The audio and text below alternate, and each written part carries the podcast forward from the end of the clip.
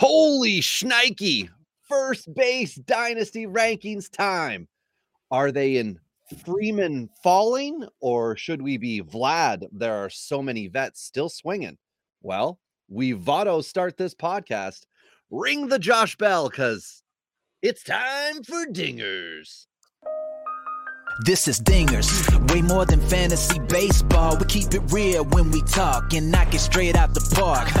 Let's see the stats. What's the average draft position? What kind of plays you making? Check the wins above replacement. Check the lineups and the points. This I gotta see. What's your path to victory? Are they aiming for a dynasty? Get points going head to head. Please don't do me no favors. We're always watching waivers. Ain't no minor league. This is major. Yeah, Dingers. Let's go. Welcome to Dingers, the only fantasy baseball podcast for smart people. It's not just David Ortiz that gets elected to the Hall of Fame. Oh, wait, wait, it is. Oh, well, this is awkward. Welcome to Dingers. It's Tyler, joined again by Robbie from the Murder Room. Robbie, how you doing today, my friend? I'm good. Um, I had to get a stab in at the yeah. Baseball Hall of Fame. Like, how how hard can you drop that ball? You like baseball writers. I'm gonna get this out of the way now. Baseball writers, you are the Bill Buckner of first base. You let this roll right between your legs. Um, it's it's awful, and you failed the Baseball Hall of Fame, and you failed baseball. Period. Like two of the best players of all time cannot be excluded, regardless of whatever you feel that they have done that they have not been penalized for by Major League Baseball. Shame on you. I'm done. uh, fair enough. Um, my one and a half cents on this is that the Baseball Hall of Fame is a museum, and people really get worked up over it, and they oh he's enshrined or you know snubbed or whatever. Um, it, it, you can you could should just include everybody because it shouldn't be a place for like the holier than thou player. It should be you know Barry Bonds is a superstar and Roger Clemens did amazing things, and you can talk about the fact that they are suspected of this or if they were guilty of something that's that's all part of history which is what it's supposed to be. It's a museum. People just lose their mind and i know in in at least one league chat um, there's 50 plus messages talking about it today uh, in the last day and a half and and that's fine um, but it is a museum and it, it means nothing if you're in and nothing if you're out. It just makes the place um, in your opinion better or worse to visit because it is or is not there whatever or whomever it is uh, we've got the canadian baseball hall of fame kind of in between where we live ty and uh, they're stretching to find ways to induct anyone that's notably uh, notably involved in baseball and had a Canadian connection. You know, if you played for the Expos, if you played for uh, the Jays, if you played for Team Canada, if you did something, if you were employed, some of the employees of the Jays in the 90s glory glory days uh, have been inducted and now that the um, Rays are going to become part of you know the Canadian baseball landscape. They're probably going to start going all the way back to other guys oh, again. you, you haven't heard yet? What? That got that got vetoed. What? When was this? Yeah, like this week. Yeah, baseball, Major League Baseball, the executive What? council vetoed it. Yeah, they're like, wait, this could make you money, and you guys could be really good because you're too good at scouting and drafting players already. Oh my gosh! Yeah, serious? they vetoed it. Yeah, they they they ruined fun. Like baseball is just on fire this week. Like they're Yeah. just, and this is the point, right? Like you, you know, I agree with all your points about the museum side. The only thing I I will add to that uh, is that I, I do think it's the responsibility of a museum to tell the story of baseball, and regardless of right. whether you think Bonds cheated or Clemens cheated or any other player in that category, they were still a part of the history of baseball. And this is clearly a vendetta f- by a section of the sports writers in that this sport to Which to brings attack them, right? and that brings to issue why are people who um, don't play the game voting on players who Million percent. get in?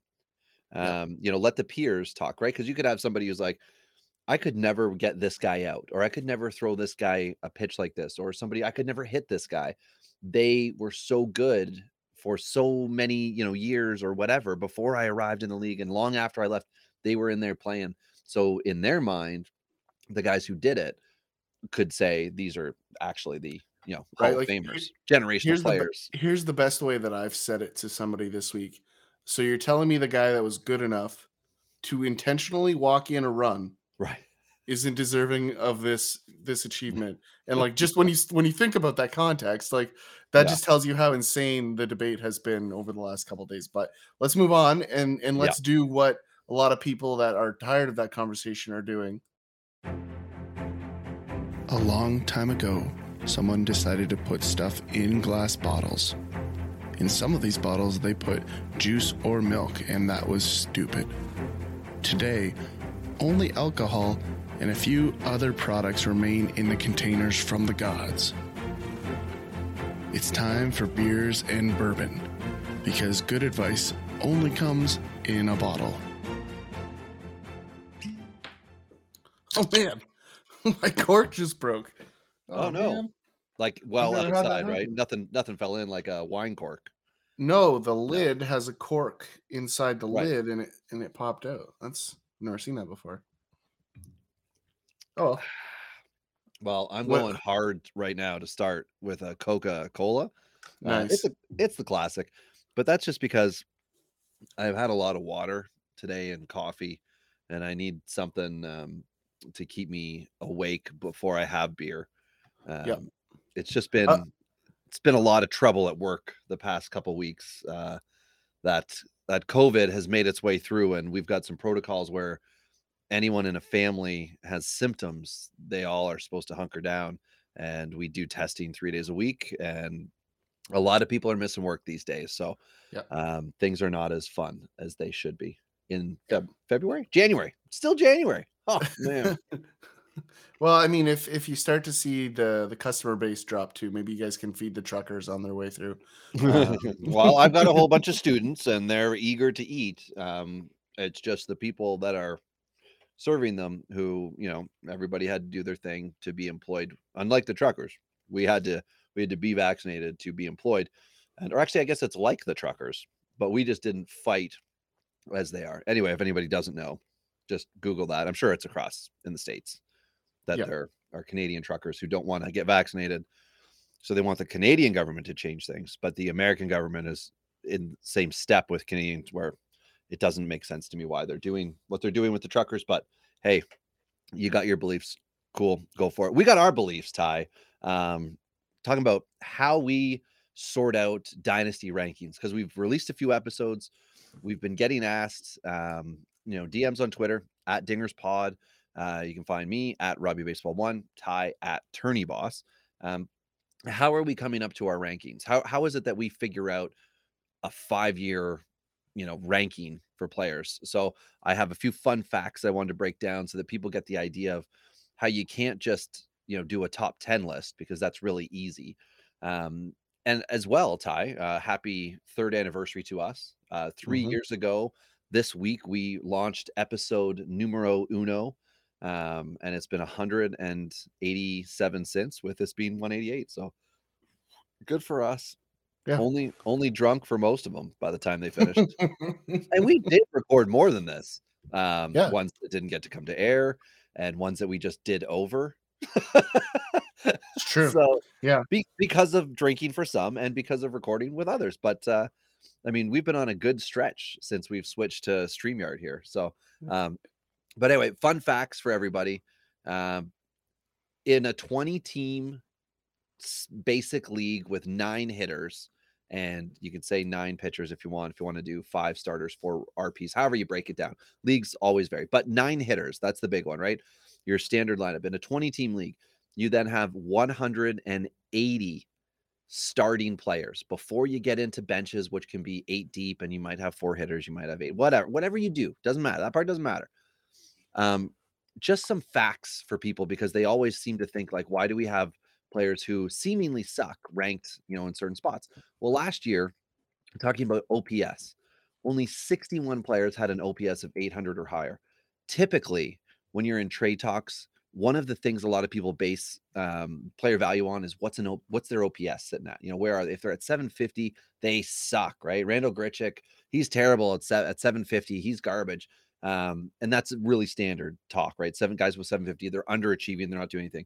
Well, that means about one third of the players in a 20 team league are are useful, um, and two thirds suck. So you got to be okay with guys that are under 800 and only 35 guys had an OPS over 850, and only 15 were 900 or higher, and only six were over 940.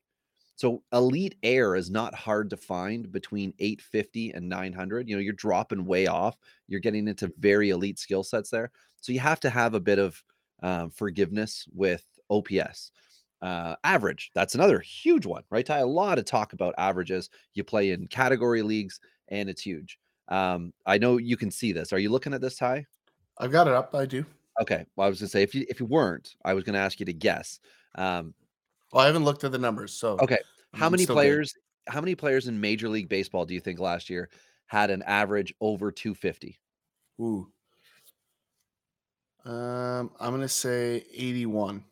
Okay. Now, a benchmark, would you not agree, for a player being good or not, is higher than 250? Right? If a guy Um, hits 250, do you think, oh, they're a good player? Or do you think, okay, 250, and you shrug it off? I need 250 plus excelling in another stat. Okay. That's That's, that's, a good rule of thumb. A hundred players even had a batting average of 250 or higher. Yeah. And of those, only 55 were at 270 or higher. So 45 guys hit between 250 and 269 last year. And that is rough when you're thinking, well, my weekly, you know, like the, what won my league last year was a batting average of 280 or something like that, right? If that's what's happening, you're in a small league.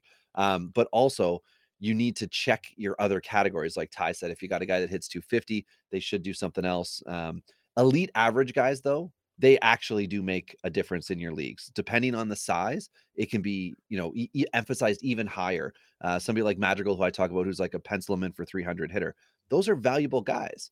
Uh, they might not be getting you a lot of counting stats, but when you're playing in an average league, that's a big thing because only 14 guys had an average of 300 or higher last year, and 256 players would be considered um, positional starters in a 30 team league. 270 if you do a 30 team dynasty where you have a DH for all 30 teams. So Well, I think it's sorry, go, Go ahead, ahead. Well, 270 players would start, not benches, just starting players. And only 14 of them had 300 averages. So think how low you can realistically go and not fall behind league mates. Now there are well, there will be teams that have like peaks, right? Who are who are nailing it this year in in those cer- certain categories. But it's okay to think like, okay, well, their average wasn't 250. What else can they do for me? And when we're doing dynasty rankings, that's a really important thing is don't look at what they haven't done well. Think about what they could be doing better and can they sustain what they're already, you know, good at that discipline. Um, you talk a lot, Ty, about going from double A to triple A being a huge jump, right? Or from high A to double A, um, and that being projectable in a good way or bad way. And this is uh, the same thing, kind of doing it just using the major league side Yeah. of dynasty rankings. Well, I think there's a huge skew towards uh, or away from batting average in most people's minds, but it's a huge indicator of opportunity, right? Like, I mean, if you just do the pure opportunity consideration of if you get a hit, you have the potential for a counting stat, right? Like walks obviously give you a similar outcome as well, and those two things in combination can be really valuable. So I think it's interesting the, the way people have misunderstood that value. Well, to your point, Ty, Major League Baseball last year, how many players do you think had 100 walks or more? Ooh. Hmm. That's a tough one. Um, I'm gonna say 130. 130 players had 100 or more walks. Yeah, I mean, people walk like crazy. I don't care about walks, so that's Okay. my personal. So I have no idea. Yeah. Uh, three. Three players had 100 or more walks last year. So so not 130 then. So not just off, just off, which which honestly uh, is crazy that there are that few players walking. You know how many had 100 or more strikeouts? 145. I was gonna say 130. Yeah. Well, I, want, I didn't want you to go the other way on and be like six. Um, so it's the exact opposite, though. But it was Soto with 145. The next guy up is also captain strikeout, Gallo. He had 213 strikeouts, but he had 111 walks. So if you're in a strikeout uh, walk league, Gallo's still minus 112 for you. But overall, he doesn't actually hurt you in those leagues, as long as you're counting both, right? If you only count strikeouts, you're not counting walks. I don't know why you do that, but if that's what you did, or in a points league, you know, had sometimes like a half for a walk or a full for a hit, whatever it is.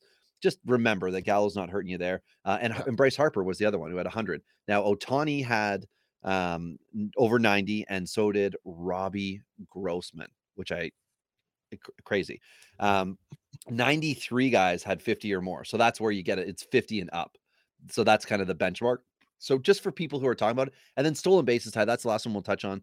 Um, people talk all the time. Your redraft, uh, your redraft writers, your redraft podcasters, your redraft streamers, they are all talking to you about steals strategy. It is huge with redraft, right? Because that's the difference between uh, you know, a three-point jump in your standings over the course of a day or completely bottoming out. If people punt on on stolen bases, is that a big deal? Well, I'm here to tell you right now that there were only 27 major league players that had 15 or more stolen bases, and only 14 had 20 plus.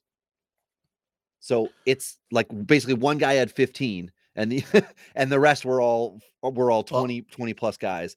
And it, it's it's you know, you're either in on stolen bases, legitimately just taking the player, good, bad, or otherwise, or you're out on stolen bases um, and you collect them as you go. It's such And a discipline. Sorry, Ty. Yeah, and this is something that you know those two things are correlated: average and stolen bases. When there's more stolen bases, the averages will go up. When you don't put the pressure on the pitcher to throw a strike in a Yep. position where the catcher can make a throw, um, you know they're going to steal bases. But if you're not having to worry about that threat, which Major League Baseball right now is probably, I would guess, this is the bottom, if not near the bottom, of stolen base totals in the history of the game. Right? It's Obviously, be. and, and and now you're giving the pitcher that extra time to add velocity and have a you know a slower delivery to the plate sharper breaking stuff all those other things play a part here and and i think you're going to see and we're starting to see it in the minors a change in the player profile again back to some of the contact tools of old so i think that is an expectation that i have for the future um i think that makes our power guys more valuable coming up so we got first base today it's a Mhm. great traditional power position um, and we're gonna go through it. So, Robbie, do you want to kick us off on on our list today? Well, I was going to ask you, Ty, where one thing we didn't talk about before is where's the best starting point? And I was going to say um, we could go fairly quickly through the top 30, uh, but there are a Mhm. lot of guys beyond 30 that are at least noteworthy. I don't know that we need to really dive in on some of them. So I don't know if you want to scale all the way back and then just we could just mention anybody that is worth no. We got 69 Yeah. nice on the list. Um, I think this is our starting point right here at Renato and Nunez. Sure. Um, and, and Renato Nunez, we skip over him really quick. I think there's a really good bench bat there for those of you in a really deep league. Like Renato's not currently signed um, during the lockout here, but he's a guy that could help you as as a guy if he ends up on like the Pirates or you know one of the rebuilding squads. He could be a, a sneaky good bench asset um, moving forward. Uh, should come with multi position as well, which is is interesting. Um, ahead of him is a guy that I think we both want to be successful. You and I, like I think we both are uh, would root for this guy in some level. But obviously, the major league success for Ryan O'Hearn hasn't been there. Huge power bat opportunity, but contact profile just is is a basically a baseball writers association uh, version of of hitting. Um, so I see what you're doing. I, I see what you're doing. um, ahead of him is is a guy that kind of filled the void that he created in Kansas City is Carlos Santana. Uh, you know, he's down this list for the sole reason he's getting old, and and you're starting to see the chinks in the armor. Um, and and there's definitely still a little bit of of value here. I, I don't see it going anywhere close to the five year stretch, though. Uh, I just think it's diminishing quickly here, and we have one season in the last four that's really been a, a significant one. So I think that's really why he fell down both of our lists. Well, Um, he did a big rebound, right? He Mhm. did a big rebound two years ago and then went back to like what he had been doing just prior to that because he was in Philly for a year, right? yes, He didn't two. he I spent- think. I think he was there for a while, like two. I He think he was there did. for two. he did 18 in Philly. So he was from Cleveland, went to Philly in 2018. Uh, I'm not going to say bottomed out, but just didn't have a great year. Then had a big rebound year in 19 with Cleveland. That was the 280 average year, uh, 93 RBIs. Those were like that was career number uh, for RBIs as well for him. But then he went to, um, sorry, then he stayed in Cleveland and did not have a good year, 199 average in, in 60 games with an OPS under 700, and then went to Kansas City. And uh, yeah, it appears as though the bottom's fallen out. But like you said about Ryan O'Hearn not being able to take the job, 36 year old Carlos Santana, get not getting it done, but getting playing time. Yeah. Yeah, you could see Mondesi slide over to first base for those of you that want to roll those dice. Uh, hey, they're out there, man. People want to see that. Uh, ahead of him, Michael Toglia came over from Colorado in the uh, reliever. Mychal Givens went to Colorado. Uh, Toglia was part of that trade coming back. Um, upside here, 23 year old. Uh, there's there's some potential here. We just haven't seen it to the point that it looks like he's going to be able to supplant either Mancini or Mountcastle uh, at first base. So I think that's my big concern with Toglia. I have him a, just a, a touch higher than you, not not much, but um, I think there is some some upside here. Whereas well, you know the next what? guy, sorry, Ty, I I Toglia is listed here. I thought he was with Baltimore, but um, he is listed as with Colorado. So I feel like there was a different Rocky that went to Baltimore. Who am I getting crossed up with then? Well, that's that's what I'm wondering. Uh, I'm gonna I'm gonna scroll up and and try to find out because that's who, who I want to put in this spot if that's the case. Grant, no, I think it was Toglia. I know the I know what you're talking about. The tra- yeah, the trade because yeah. You you you talk about the next guy and we'll come I'm, I'm looking here on baseballreference.com just because I I thought you were right, but I, I only see 2021. Uh, he was with Spokane and Hartford, high A and double A, and that's Colorado. And then he was in the fall league. I'll I'll find you the name. You move on to the next guy because he's a guy that you might want to touch on more than I do. Sure. Um, where were we? oh, uh Tirso Ornelas with San Diego. I don't I don't really care too much. San Diego's got so many position players, uh, similar to Logan Wyatt with San Francisco. It's going to be hard for him to break in um, opportunities there. But again, we're talking like 49 and 50 mm-hmm. in the mm-hmm. dynasty rankings. It's going to be hard to break in and make an impact. Uh, Josh Fuentes with Colorado was somebody that was supposed to be good, supposed to be able to do things. Really fell on his on his face last year. Um, Matt Beaty with the Dodgers, one of those great little fill-in guys, but certainly doesn't have a role carved out for himself. That's why he can't be up much higher for us. Again, five-year rankings. Matt Beaty getting what 300 at bats would be amazing. Um, of those, you know, what are we really expecting? Could we see 60 RBIs? No, that's not something. Something's going to really have to happen in LA for him to get that much playing time, and it's probably going to mean the team's not winning, um, or or they're barely scraping by, right? Low scoring games if that's happening. Uh, Miguel Cabrera with Detroit could have a good year this year, right? Could, right? We, we'd, we'd love to see it, but um, we're at the end of the line for Cabrera. Yeah. Um, and just so Yep. Yeah, just just to jump back in here with Toglia, it was Tyler Nevin who we were both thinking about. Um, whoops on that one. Um, I will say this: like, I think those two guys actually have a really similar profile. So, I, you know, obviously, it was a, dealing from surplus, per, you know, model when uh, Colorado made that attempt to try to get into the playoffs. Um, they have lots of failed first basemen, so they'll find another one. Not too worried about that for them. Um, but Toglia, a very similar power profile you know, um, has the potential to be the right-handed version of of O'Hearn. Um, and Tyler so- Nevin, just to because we're not talking about Tyler Nevin tonight. Um, I saw on I don't even remember where it was, but it was like some type of like in-depth Baltimore uh, Oriole prospect talk. Mm-hmm. Uh, and uh, they had a, their list of prospects that was like a collection of either the host of the show or whatever. And then one guy's like, here's my individual list to go- coincide with the group list. And Nevin was like in the 50s yeah. for the Orioles. yep. So, and, and to be clear, um, Coby Mayo, he had ranked above uh, Keston just so people are aware of like, yeah, maybe Coby Coby yeah, Coby Mayo's Ty really liked him coming out of the draft in 2021. And no, we have not got to the 2022 draft guys yet. Um, and yes, we will have Mason McRae uh, on with us when we do discuss that.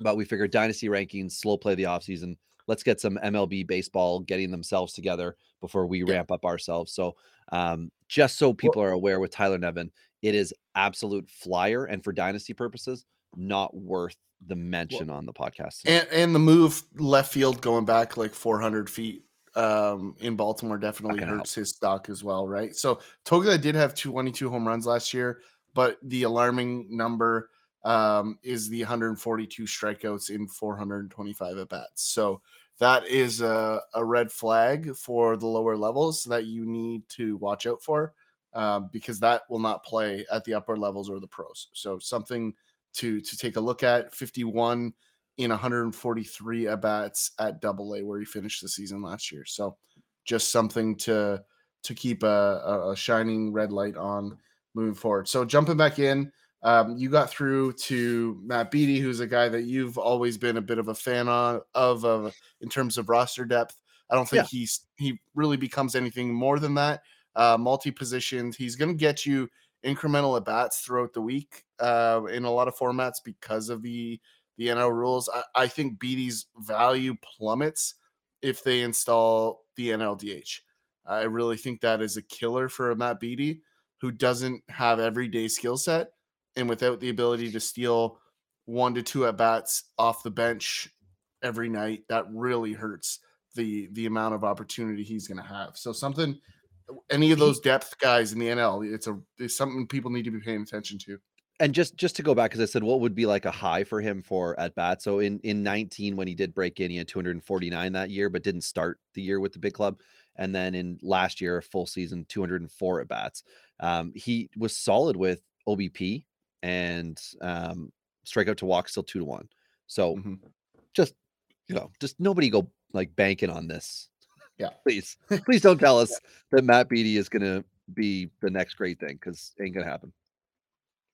So Ji-Man you already Choi. touched on Cabrera and kind of the end of the career here, and Ji-Man Choi, you know, is a very similar type of of profile. I mean, this is this is a guy that you know, uh, for a while there was a platoon guy right? And I think at the end of the day, unless he brings back the switch hitting, um, I think he's going to be the same thing as he remains in in Tampa Bay. Um, and and I just think that roster is getting too deep um, for the lack of of flexibility this bat has. I think he becomes a really valuable left-handed bench bat. Uh, I think that's what he now is.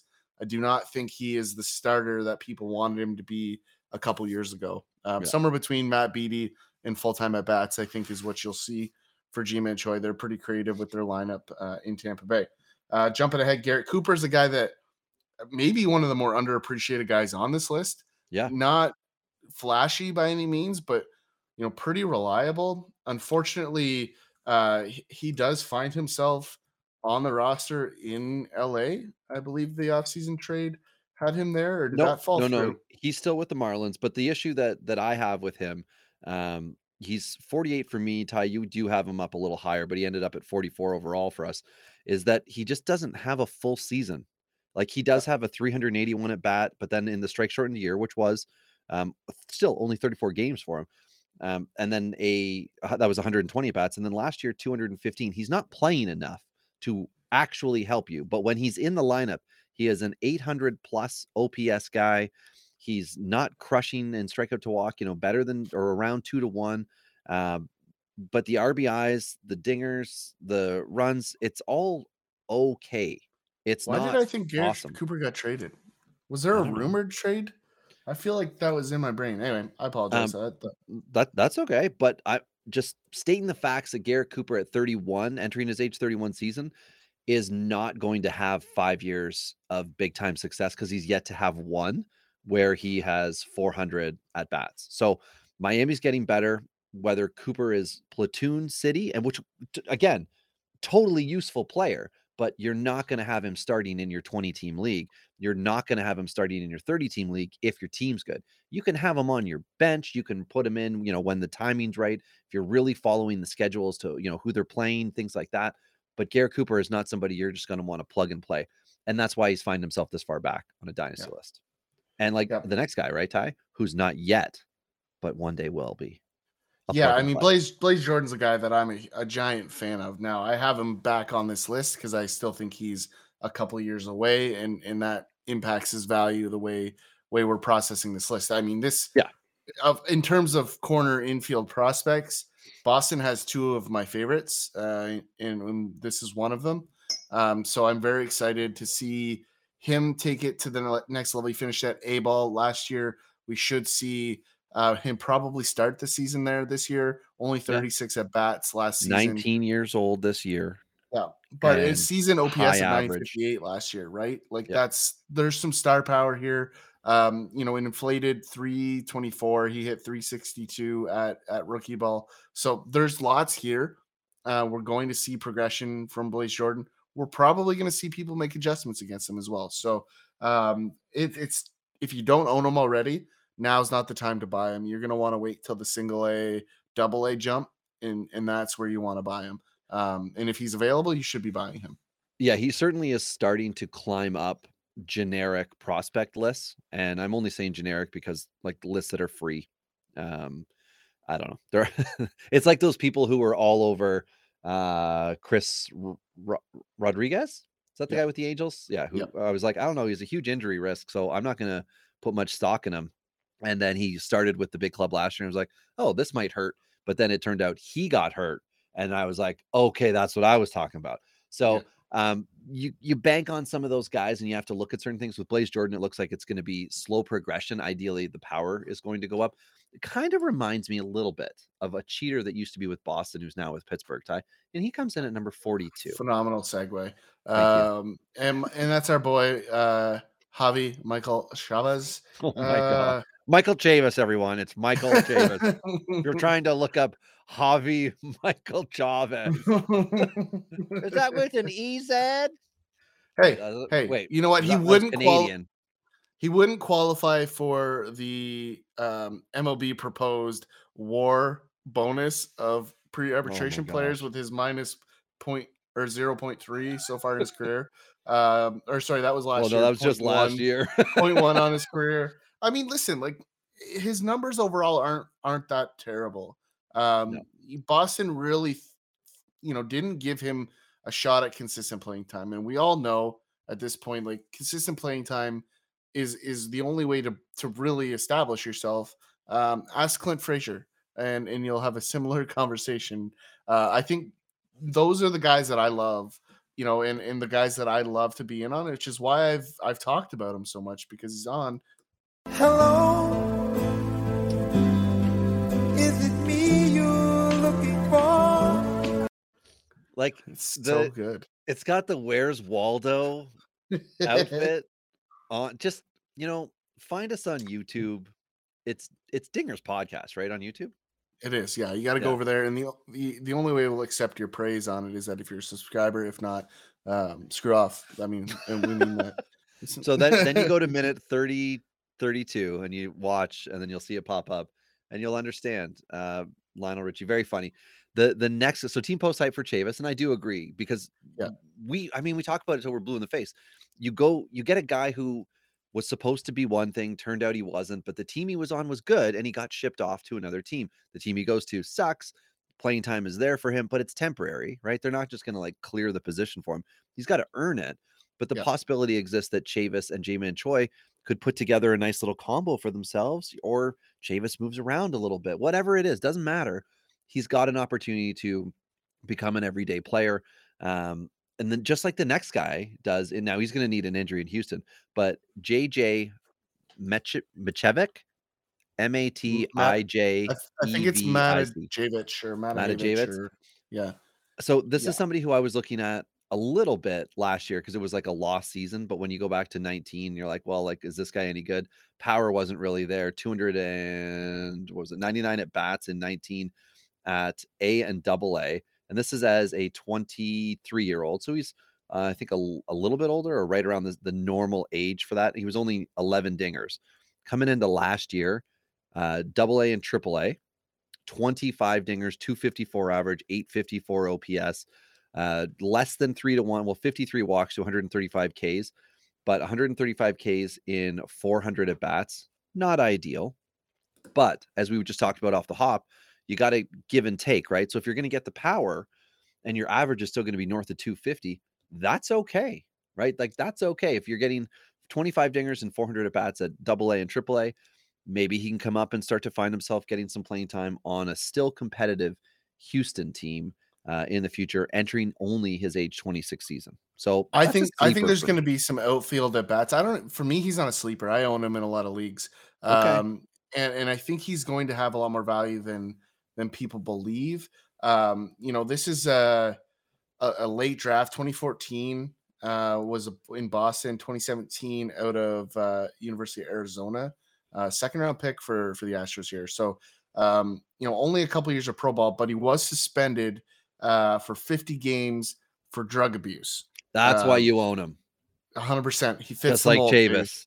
He Chavis mold, swears he was innocent. But this one was like this one wasn't the performance enhancing drug abuse type. This one was the, you know, we're riding the- we're Evening riding enhancement. The, yeah, we're we're doing a lot of things going the on. The weekend anyway, enhancement. Okay. the the big red flag here's the strikeout totals. Um, the power is is very very real. Yeah. Uh, so there's there's some very good upside with the power bat here, and there was a a reasonable uh, step in the right direction in the strikeout totals. So in 2019, in the shortened season, 101 strikeouts and 299 at bats. We're seeing something similar, but not um, alarming with the batting average. Uh, 135 uh, in in 402 in in 2021, right? But matched with 25 home runs and an OPS uh, 854. So these are numbers that we can get on board with, and these were done uh, at the higher levels. So we're not projecting A ball guys like we've talked about so far. This is a guy that's on the cusp, but with numbers that are ready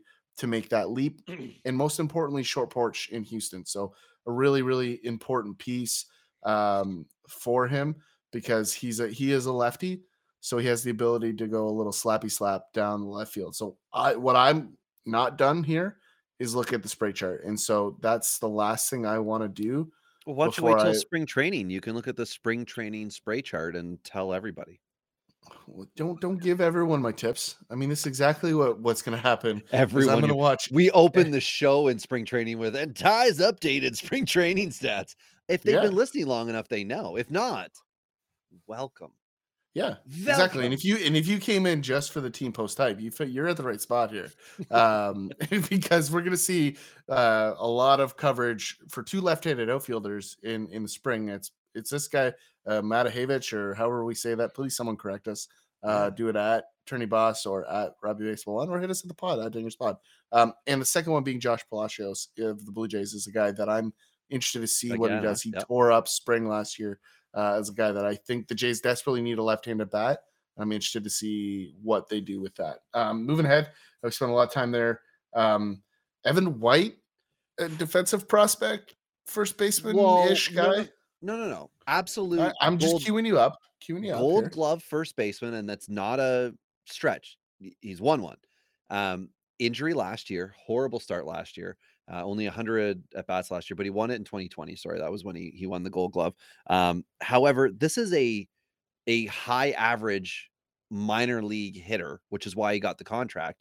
A six year contract, two years are gone. That means he's got Quattro left on it, and this is not the uh, who's the Philly guy um, that's off the 40 Right. man now that we talked about in the last episode. Oh, uh, Kingery. Thank you. This is not Scott Kingery.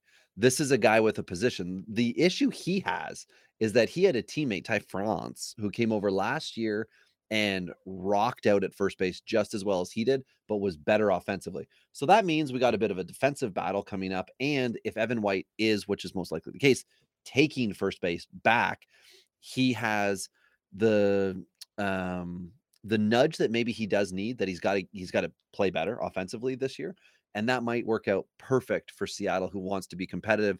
And then Ty France can move over to, um, you know, second, but second's got Frazier, so third, and third might have Abraham DH. Toro, and DH is another option.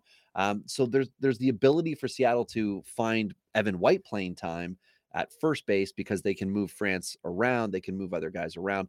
Most importantly of all this, uh, Evan White, his dynasty stock has went way down. Um, for me, I had him at 30th. So if I'm thinking 30 starters, he's probably the least valued at this moment, and absolutely somebody I would go and scoop up as my bench guy. I don't want him to be the starting guy for me this year, but right now his value is very low. When we talked about pitchers, Uh, Daniel Lynch was somebody who did not have a strong start last year, but you can still assume there's going to be progression as he continues his pro career. To me, Evan White's the same thing. There's going to be progression. Now, is he going to be a 30 dinger guy? I, no, that's not what I'm thinking. I'm just thinking he's going to be a really good guy who's going to get a ton of at bats because he should be playing every day because he's so good at first base.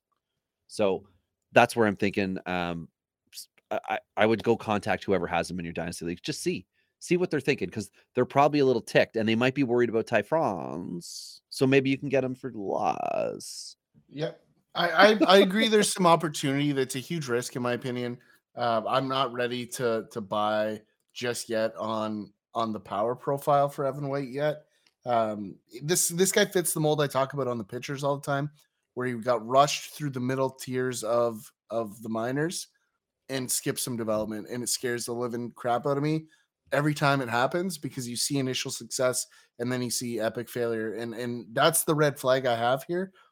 But to all of Robbie's points, like there's enough of a track record throughout the minors to believe he could possibly come out of it. Um, me, I'll wait for post hype on Evan White as opposed to buying now, but that's again our risk profiles between you and I, Robbie. Um, next up is a guy that I love to value more than almost anybody else, and that's Eric Hosmer.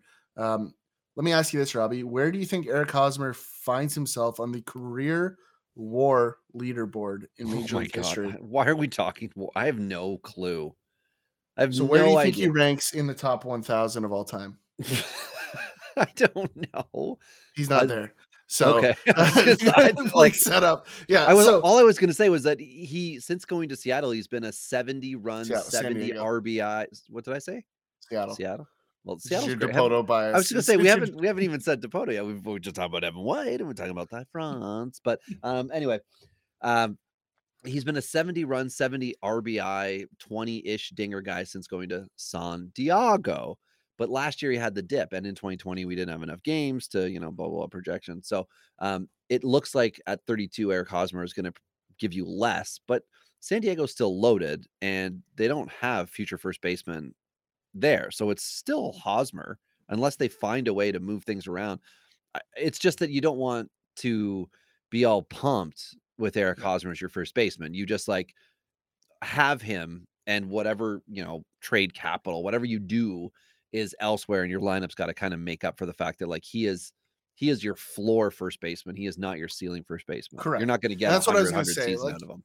in the way first base as a position is set up, right? You you're gonna see a lot of people spend early on the top like eight bats, right? Like that's in this position. And you see a lot of people focus on this in their in their draft strategy. You know, similar to what I talk about in the catchers. Like this is a position that I would rather hmm. go get three outfielders or some other positions and wait for an Eric Hosmer because unlike the risk of the outfield where you might have a huge upside or or complete uh, uh, utter failure, I will take me Eric Hosmer, right? And, and the reality is your ADP, and I'll just give you an example, like outfield versus first base could be Randal Grichuk versus Eric Hosmer. And Randal Grichuk can probably give you more counting stats, assuming he gets the at bats, but he could also be the worst player on your team because you just don't know where he's going to be in Toronto, right? Whereas Hosmer, you, you there's a level of consistency there, and so the risk on getting him a little bit later in the draft uh, is going to be worth the safety of going to get something more reliable at a different position. So that's one of the reasons that I I can lean into Hosmer a little bit more than most. 32 has has a profile that should allow him to maintain some level of consistency through 5 years, which is why I have him a little bit higher than you do, Robbie. Well, and so yeah, we do have a, a 20 plus point difference on Hosmer, and he falls to 39 overall for us. Uh, Bobby Bradley is the exact opposite. I have him ranked 20th, and you've got him 51st. Now, the reason that Mhm. I've got him 20th um, is because I love the power. I know there's risk with it. There's a four to one strikeout to walk ratio risk in 214. Is that what it was last year? 245 at bats. He struck out 99 times. Not great, but uh, he also had 41 RBIs in that time and 20, what was it, 36 runs. Sorry. So productive. He was productive when he was in. And if you just times it by two and say he had 490 um, at bats last year, you're talking about a guy with 70 plus runs and over 80 RBIs and 30 plus dingers. Now, that average is low, low, low at 208. But we also talked about the fact that you can get a hot streak in there. You can get other guys in other places on your lineup to help to prop up stats. Um, but Bobby Bradley to me can be improvement cities entering his age 26 year. This is that Cleveland team that, like, you know, they're always like okay, they're always good. Their pitching's good. There's an opportunity for a guy like Bobby Bradley to overachieve. It's up to the individual owners within your dynasty league as to whether or not they are counting on him the way I think you could. I think you could start with Bobby Bradley and you'll be okay next year, but you're going to need to have at least a, one other person who's first base eligible that if it isn't coming together or if Cleveland's not playing him enough to start, you can still get production from the position. But the ceiling with Bobby Bradley is, I think, probably higher than anyone we've mentioned that isn't a straight prospect at this point in time. I'm not willing to go that far on my side, but That's okay. I, I, I understand the the gap here. The thing that I'll I'll flag 244 against the fastball last year uh, at the the pro level. He slugged 520 against that fastball, combined 365 ish, give or take a couple points um, against the breaking off speed stuff. And the, the big alarming thing to go with those off speed pitches is all, a near 50% whiff rate on those pitches. That's bad. That's a very, very bad number. Um, and that scares me. And and if you I love this this thing because A, it's both inaccurate and and B, it gives you some great things to just laugh about a little bit. The similar batters to Bobby Bradley on Baseball Savant are Sam Yeah. Hilliard, Miguel Sano, Ryan Jeffers, the Franimal from Mil Reyes, and Luke Voit. So it is the most Like, terrifying Pick, group yeah, of people. pick your group that's worse to compare a player to. Like, the range there is just incredible um and and the fear is is heavy so it, that for me uh, is why i'm out on on bobby bradley but on the flip side of that like if you go through that exact list i just listed like you're you're looking at a 25 home run average with full season at bats in that list right so there's also some things to to robbie's point of of value with bobby bradley um but i i'm i'm away because the whiff rate is just overwhelmingly terrifying yeah, f- uh, fair enough. Like, we got so then you get to another guy on the other side of it. He's Agu- Aguilar, uh, 32 year old with Miami. N- Nothing against the guy. It's just he only has so much potential to give us. You know, like there's the expectation needs to be reasonable with what what you can get from Jesus Aguilar. Um, boomer bust with Bobby Bradley. Aguilar, let, let me far more middle. Yeah, let me ask you this, Robbie. Like, if you were to pick one or the other, uh, Aguilar or Hosmer, who are you going with? Ugh. Uh, well, I know from last year, I'd, I'd prefer to go with Aguilar because his line was better. Um, but I also wasn't it, wasn't it, wasn't it? Well, I mean, it was pretty. Yeah, there was more power, but it was is incrementally better, but it was better. He he also having watched him last year, watching Aguilar, um, he also had good stretches, and maybe I was watching his better baseball, like good at bats. So to me, it felt like he was good. Also, I feel like Miami's better than a lot of people think, but I felt that way last year, and then they kind of fell off. So um, I- I'll stick with Aguilar because I'd also tack a prospect on that I could, you know, maybe shoot the Yep. moon on. So And, and, prefer and him. as per usual, I would take Hosmer because I'm I would bet more on the San Diego bounce back versus expecting Miami to be productive as they were. I think there's Miami's coming. There's no questions. I just I'm not ready to sign off on them being great yet. I think that's fair. Next guy up here with Arizona, 20 entering his age 25 season, Seth Beer uh, with Arizona. Now, I mean, future Hall of Famer. He's a 444 hitter in the bigs. Uh, he's got a dinger. Sure, sure. It's been nine at bats. It's been nine at bats, but that doesn't matter. It doesn't. Stats only count when you want them to. But anyway, uh, career minor league. I mean, that's that's a that's a um uh a Jansen level second half right there. Nine at bats. Yeah, One- nine- yeah, ridiculous OPS. yeah, but either way, he's not, he is a like a good eh, 280 plus average. Like his lowest pro average is 287, which was last year prior to the call up. But um, OPS has always been good. Power has been good with him.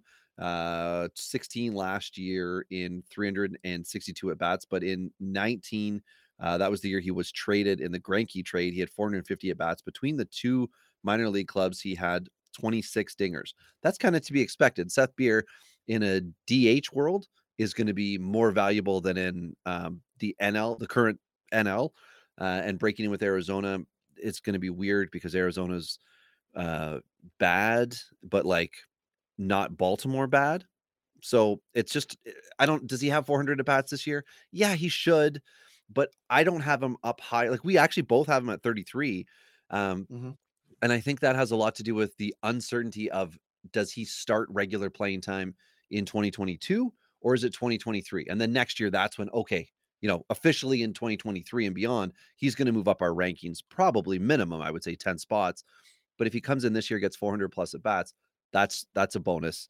Um, people have probably forgotten about him because he was uh, first round pick, traded, and now he's he's not buried, but now he's on a team that is not expected to do much for a while in a really tough, hard pitched, hard to pitch in. Sorry, hard to hit in division. A lot of good pitchers in the NL East. That's NL Yep. West. I'll, I'll just say other divisions. NL Central. Um, yeah, sorry, I'm done. I can't speak. Next on the list is Brent Rooker. Uh, is a guy that's supposed to be coming in Minnesota for years now. Uh, really hasn't broke in, I think, the way Twins fans would have wanted. Um, you know, if we go back to his minor league days, uh, reasonable double digit power, uh, good OPS totals, uh, and, and a, a very similar to to Mr. Beer uh, OPS in his 19 at bat cup of coffee 960 break in with uh, with a single dinger as well. Um, had a reasonable 21 or 20 home run season at, at AAA last year, uh, splitting the season nine in the bigs.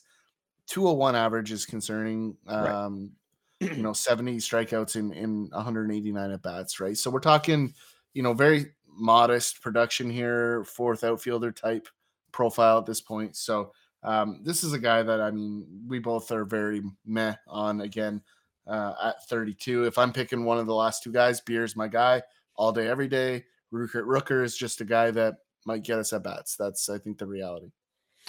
Yeah, I, I'm with you there. Move up to the next guy, change of scenery and early season success really bolstered uh, Nate Lowe. If you're looking on baseball reference, just so everybody knows, it is Nathaniel Lowe. You cannot put in Nate Lowe.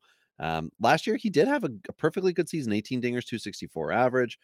Uh, Texas faded down the stretch. This was his big opportunity here, right? After having 2019 as, as his rookie season with a good competitive Tampa Bay team, he was okay. 2020, he was not as good, but also shortened season, didn't get the ebb and flow, only in a third of the games for Tampa. Last year came in all day, every day, 157 games with Texas. So he's in the bigs now. Um, production from the RBI and run standpoint, 75 72. Good. Like that, that if that's your base, send sign me up for 10 years of that. Um, with with 18 home runs, the average is fine. Like I said, 264. This is an above average first baseman. And when we do the full breakdown here, I think my ranking, I have him at 37. I think that's going to be an error on my part. I honestly do. I think there are guys ahead of him. Uh, just personally, I have Dom Smith, who we are about to talk about, CJ Cron. I have all right in the same area. I think Nathaniel or Nate Lowe, Nate Lau, whatever, is more valuable than those guys. Um, so I will say this, although we fell at 34 for us, I think there's a lot of stability in his future because that Texas lineup got so much better. I actually think there's a little bit more here. Um, the risk is a little too much. There's other guys I, I want to bet on more than Nathaniel or Nate Lowe.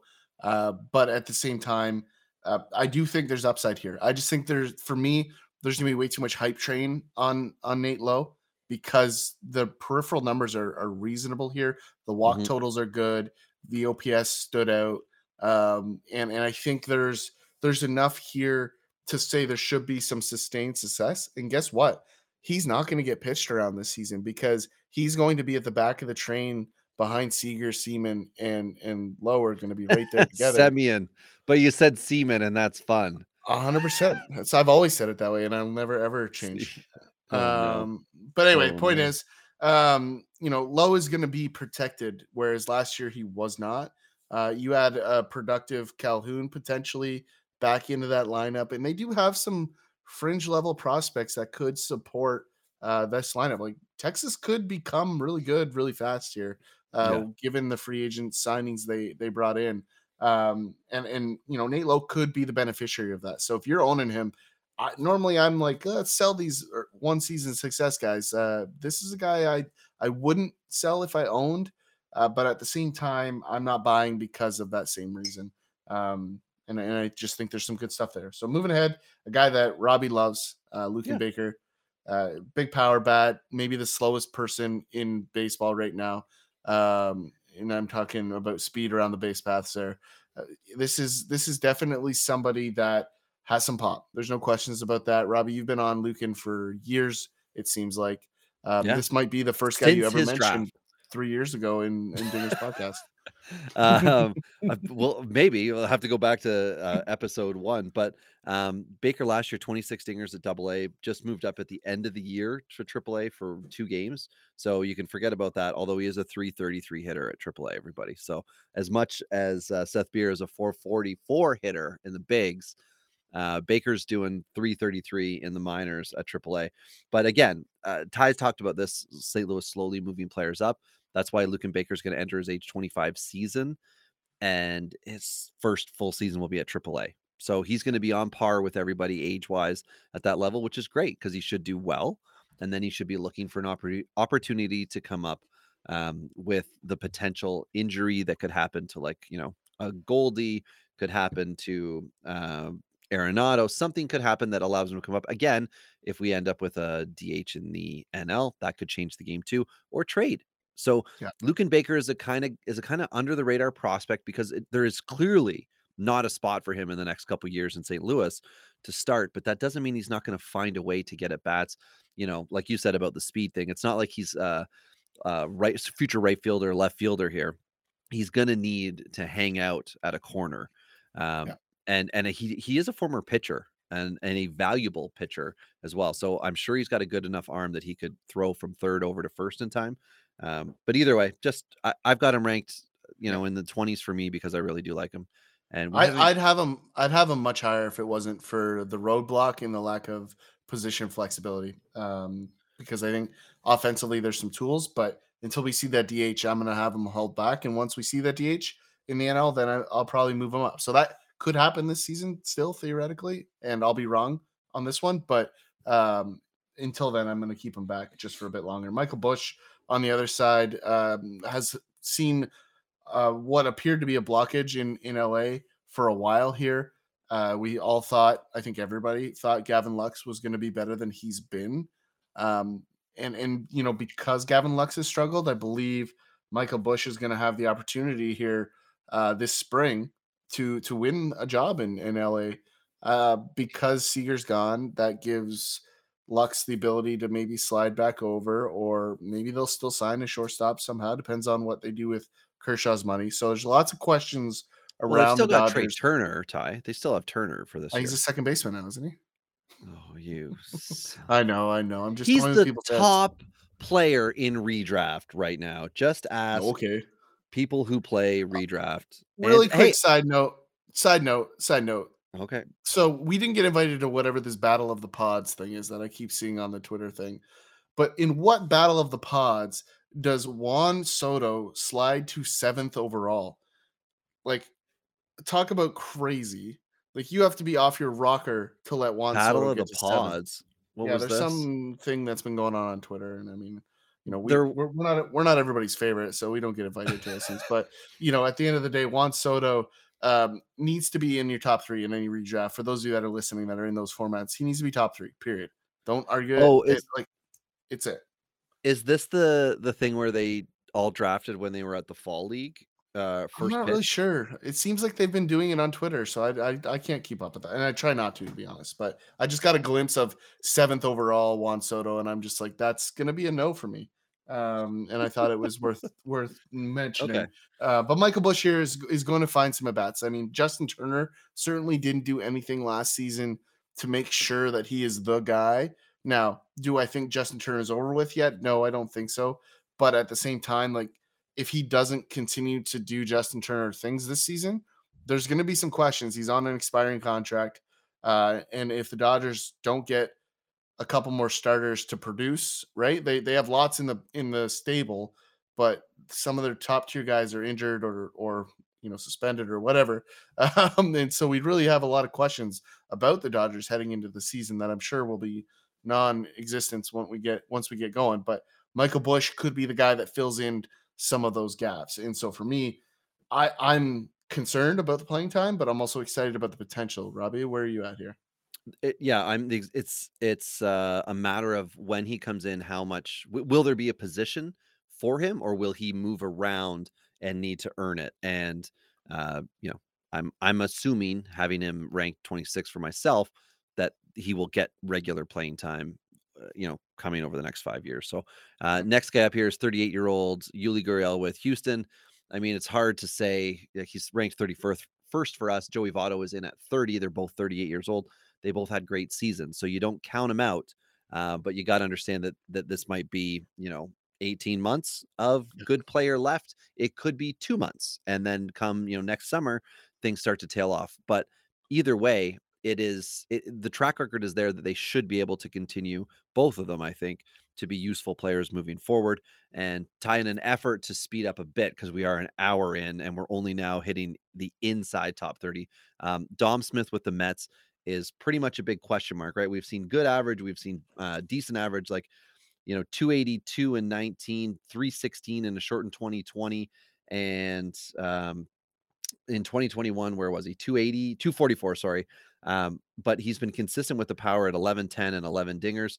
It's just a matter of for this guy what's he going to be doing with the mets this year coming up and beyond but he's only going to be 27 so potential for this guy to have five full seasons of regular playing time.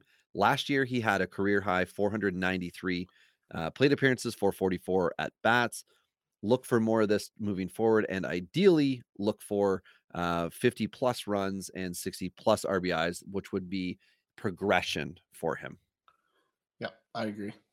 CJ Cron came back strong, Ty, in Colorado. He's going back. I mean, talk about maybe the most underrated guy on this list, right? This guy just produces. Uh, he, Always. every when he's healthy, he's a good baseball player. The fact that he's in Colorado is probably their most important right-handed bat. Uh, I think speaks volumes of the opportunity here.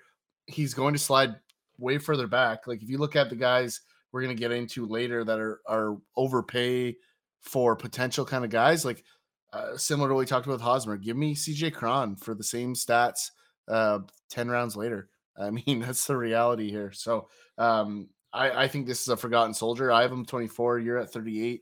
I'm I'm much higher because the power in Colorado, great combo. Like a healthy season here with even reasonable protection is 40 home run potential here. So that's the piece that I'm most excited about here. Um, is I just think he's one of very few first base bats that have 40 home runs in it. So um, that's why I, I have him a touch higher. And one of the heir apparents, Grant Lavigne in Colorado, is the next guy up with us at 27. Now, the the problem here with Lavigne is that it hasn't been smooth sailing. Yes, uh, last year he did have a decent average in what in low A 281. Then he moved up to high A and went to 222, and uh, that was less uh, what 111 at bats at high A.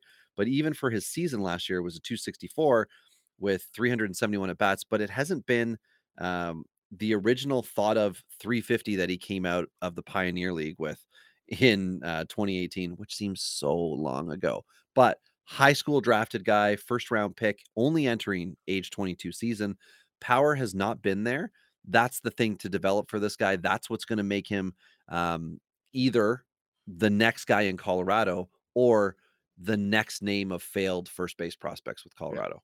So Big I'm frame, banking on, four. yeah, I'm banking on it developing. Yeah, I agree. I, I would too. I think it's a reasonable uh, expectation. Left-handed bat as well, um, valuable in Colorado.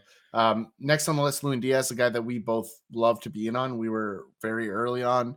I'm still in on Lewin Diaz, and I've been trying to get him in a lot of leagues. And I'm and frankly, I'm I'm shocked at how many people still value him super high um, because he hasn't really done anything to get everyone super super jacked up. Um, and and yet people are holding on to him like he's um, you know, a first round catcher prospect out of college. Um, Well, 28 home runs between AAA and um, MLB last year. However, the average was not great in the bigs and a 248 average at AAA. So they think that's that's the reason, Ty, is that if they look, do a quick search, they're like, oh, that's not too bad. And then they look, oh, he was 24 when he did it. That's okay. But again, pro- I've we need him provided to get the playing really- time. yeah, I've I've provided some really reasonable opportunities in that trade to justify the home runs though. It's I'm like I said, I'm just I'm shocked to the way people have stuck to him so far. Um, I think he's going to be good. I'm not ready to say he's going to be great. A guy that I am ready to say is is probably going to be the breakout guy at this position in most people's worlds. If you're a longtime listener here, you know that I've been on him for a while, telling you this guy's good, and that's Rowdy Tellez, uh, who went to Milwaukee last year in in a terrible trade for the Blue Jays. Even though Trevor Richards has been uh, reasonable in their bullpen, um, I think we're going to regret letting Rowdy Tellez get out of town. Um, and I think Milwaukee did a great job in acquiring him here. Big, big power bat and in a professional hitter given consistent playing time. And he's only had that in one really small stint during the 2020 season, and he looked like a friggin' superstar. And I'm excited to see if he can get back to that form. And if he can, he's a top 10 first baseman if he can get that and stay healthy. Now, those are asterisks, those things have to happen, but the upside is most definitely there. And the gross majority of people don't appreciate how good this guy is. And I am one of them. I do have him ranked back in the mid 40s, but that has a lot to do with the fact that, as I've said before, I feel like he's probably a real a hole and people genuinely don't like him. And that's might be why he left Toronto. Might be, might be. And I mean, I heard him talk about his own attitude and the way in which he was, you know, throwing his own equipment in the garbage back when he didn't get called, thought he was not getting called up by the Jays. Um, and, you know, just things like that, that, you know, kind of when I can be on the outside and hear him on the inside talk about it, I think, wow, how would his teammates react to that? Right. Like, what a spoiled guy who thinks, you know, that he deserves this and that. But I mean, again, he did actually get called up and then set or tie the major league record for extra base hits in a row to start a career, you know, one of those. It's like six lines, but it was a part of a record. Anyway, um, nobody's denying the fact that he can hit the ball. It's just the rest of the game and maybe knowing and learning a role for himself and finding a division winning team with Milwaukee. Maybe that was perfect medicine for him, and he'll be able to yep. continue to do that same thing, much like Christian Walker uh, blocking Seth Beer in uh, Arizona, but possibly not for too long. Uh, Walker is 31, so not a young man, and certainly not at the point where I think he should be preventing playing time for the prospects. It's just a matter of do you want to hand a position over to a guy or do you want to work in um, in tow with them? And I think Christian Walker is still going to kick around for a little bit, even though I had him ranked outside my um, top 30. He comes with us at 24 when we rank our average together because Ty, you seem to think there's more stability, I guess, than I do, perhaps. Yeah, I mean, I just think there's the op- the opportunity is going to be there, and you know, with yeah, I think stability is the right word. I, I don't know that I would explain it any other way. I'm I'm not going to be drafting him anywhere. It's just kind of where he fell yeah. in my list because of that stability. Yeah, it happens. Sometimes you just look at the numbers and look at how you evaluate, and that's where a guy ends up. Like I said, um, a little while ago with whoever it was, Nate Lowe. I'm like, I think that's that's a mistake within my rankings, but that's you know that's where he ended up. Uh, next up, we've got a 22 and 23, a couple of Minnesotans in Miguel Sano and Aaron Sabato. Um, Sabato, not Japanese like I just pronounced him, um, struggled struggled is the right word to put in his first pro season uh, in low and high A. He combined to hit 202 last year, Ty. Not great. 19 dingers, that's good. But this is supposed to be a high contact, high batting average guy, good strikeout to walk ratio. And he did do that. He had 92 walks and 149 Ks, which is good.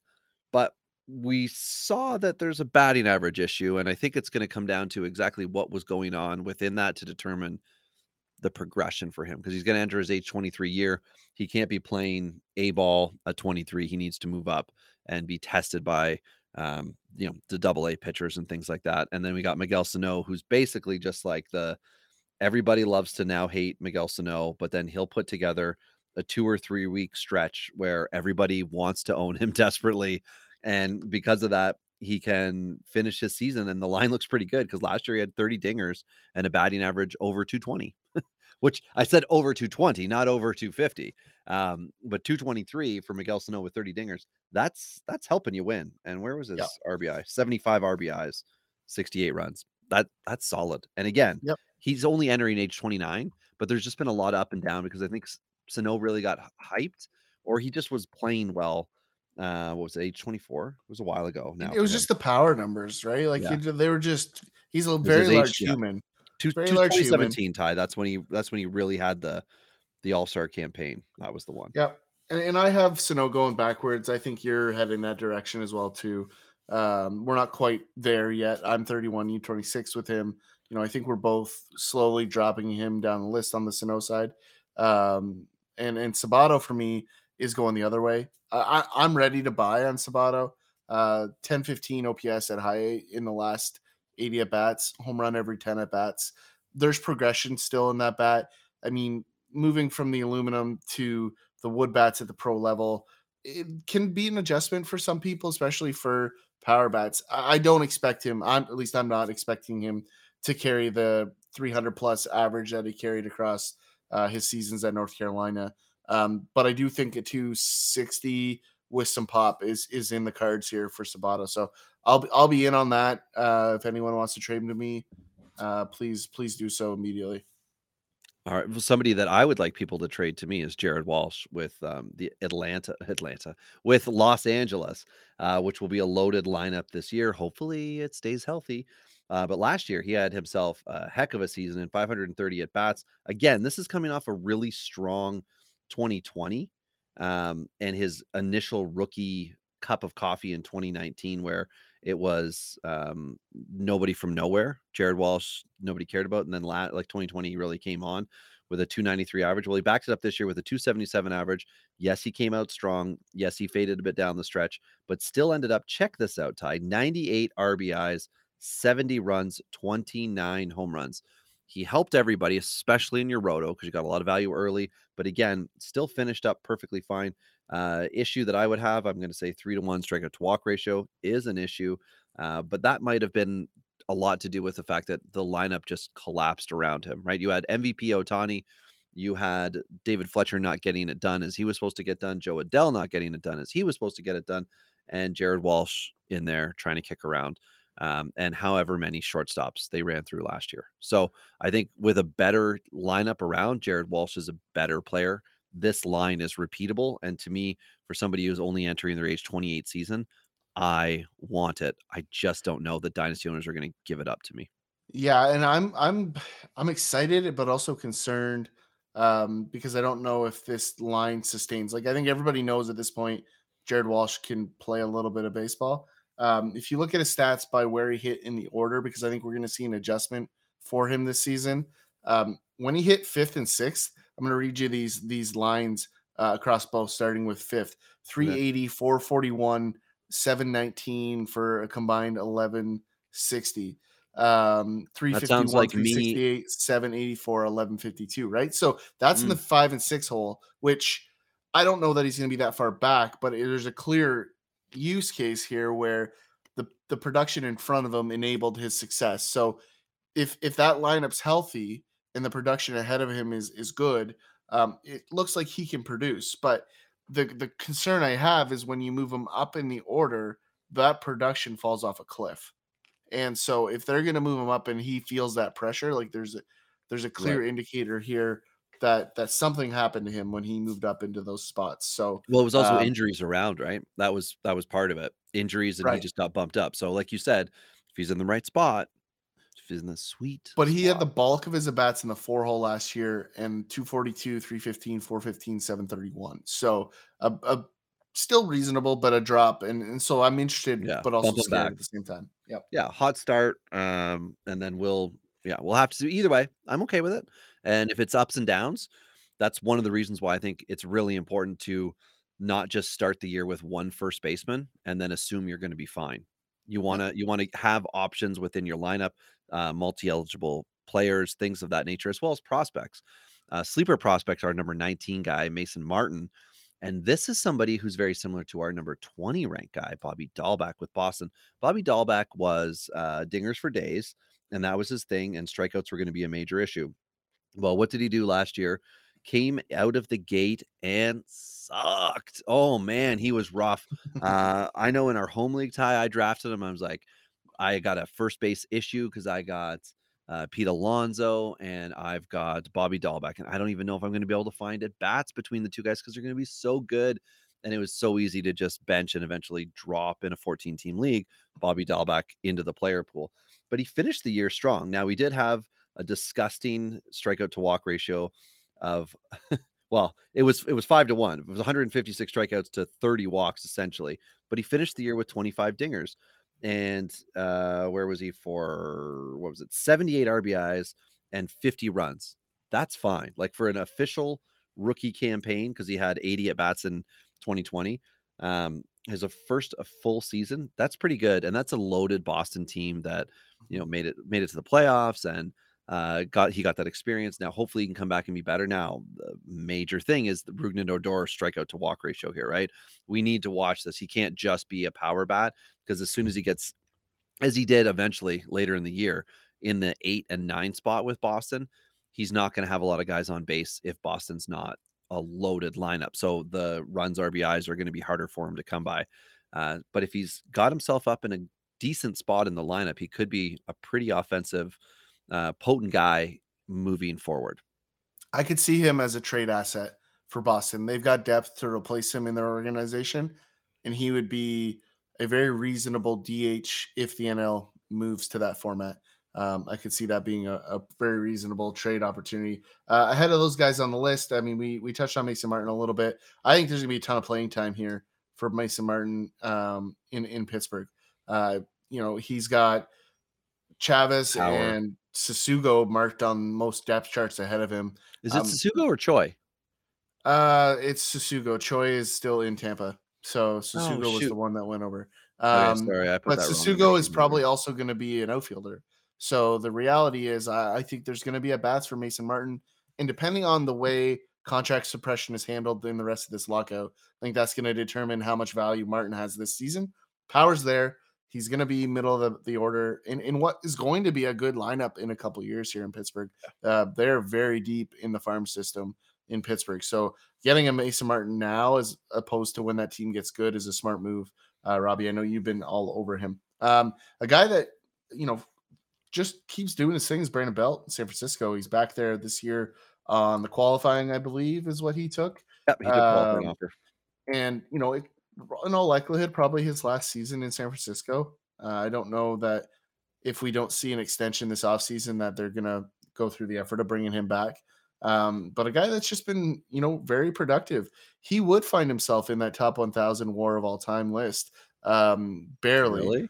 um, barely, barely. Well, he's- he- and he has been a career giant. It's po- so this ranking might suck Ty, uh, just because he might be like, you know what, I'm going to retire after next year because I made my big 18 or whatever million dollars he's going to make in 2022, and he'll be 34 at the end of the year. And he might be like, if I can't get, com- if this is my home, if I can't be here, I've I've got enough, you know, I've got generational money depending on how Yeah. much you spend.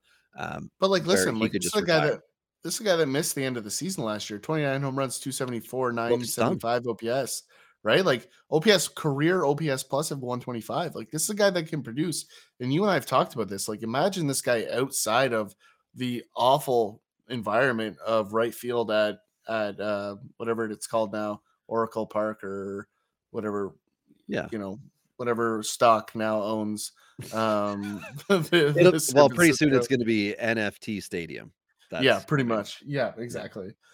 Um, but anyway, point is this guy's way undervalued, and and I'm I'm not ready to say San Francisco's going to repeat what we saw last year, but I think it's safe to say that a healthy Brandon Belt's going to help you in fantasy, and, and a lot of people should be owning him.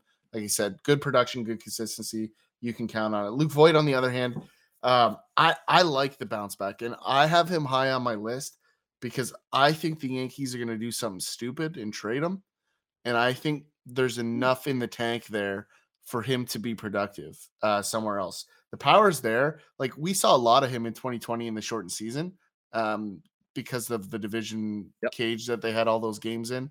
Um, and he was a tough out every at bat. And I, uh, if I was him, I would be pissed just the same way he was because he didn't deserve the treatment he got from the Yankees last year. So I, I don't know if they're going to be able to salvage that relationship or how they're going to handle that. And if they make a trade for, say, a Matt Olson, like everybody assumes is going to happen, um, Luke Voit is not going to have a lot of playing time um, at the first base position. The DH is always an option, but I I don't know where this is, but I do think there is an obvious bounce back here for Luke Voit, and that's why I have him much higher than you do, Robbie. Um, I have him bordering on my top ten because I think there's a top ten player in there. Um, I just I really hope he ends up on a different roster. Well, so if that's yeah, and at age entering his age 31 season, if that's the case where I have him in the 20s for myself, that provides a lot of value for dynasty owners. So just the fact that you and I have a variance on him means that it's worth knocking on the door in your league based on your own situation. But just assume if you already have a starting first baseman, that that person, that owner of Voit in your league is probably thinking, why do you want to trade whoever it is that you have to take Luke Voit? But what you should be doing is thinking, can I somehow get Luke Voit on my as a bench guy or my DH Yeah. or something? Well, and, and very reminiscent of like a Luke Donaldson, uh, Josh Donaldson. Sorry, I'll just say not Luke Donaldson. I don't know where that came from. I He sounds like I a country singer. I feel like I crossed into golf with Luke Donald somehow there. Um, Wow. But anyway, yeah, that's a weird one. But anyway, point is, uh, Luke Voit here is is got low mileage relative to to his career. So you know the reality is he could still very much succeed um, and and see some success. So uh, I, I like the upside here. Like I said, 2020 was a big indicator for me. But um, next on our list, Alex Kirilloff, I think is a guy that Excuse me. makes me really uncomfortable at the top of this list because I just I'm not I, I I hate to have him as high as I do. I'll be honest. One thing Um, I will say, Ty. Yep. uh he's he's listed at first base because we go by what position you played the most of last year and he Hmm. played 29 games at first base. He also played 40 in the outfield collectively but it was 27 right field 13 left field. So i left him in which i know gives minnesota like what three first basemen on this at the moment um so or four with with rooker. Um so forgive me for that. Yes he's outfield first base guys but we've got him in here at first base because that was kind of the original profile was like supposed to be a you know good average um, power guy and last year was really middle of the road eight dingers 250 average uh 420 slug 720 ops in 215 at bats. So you know you want to go exponential if you get 600 blah blah blah however you want to work it. Um, what minnesota needs to do is just be better overall and then a guy like Kirilloff can be comfortably in the I don't know five six spot in that lineup, and have guys behind him that can drive him in, as well as obviously the guys in front who are allowing him to get good pitches um, when it is his turn. So he had a rough break in. I think he still did a pretty good job last year from a rookie standpoint as a 23 year old. So now entering his age 24 season, I'm expecting Kirilloff to just stabilize, not Yeah. high peaks, but stable. Yeah. I you know who he r- could be at peak is Frank Catalano. Uh, that would be a fun. Yeah, could be, could be. Um, late bloomer, multiple stat guy, kind of kind of player. Um, next on the list, one of my favorite guys in this whole list is Triston Casas in Boston. Um, this is a big reason why the aforementioned Bobby Dalbec, I think, to me, is a trade asset because this Casas kid is for real. Uh, he is, my opinion, the best player in Boston's system right now.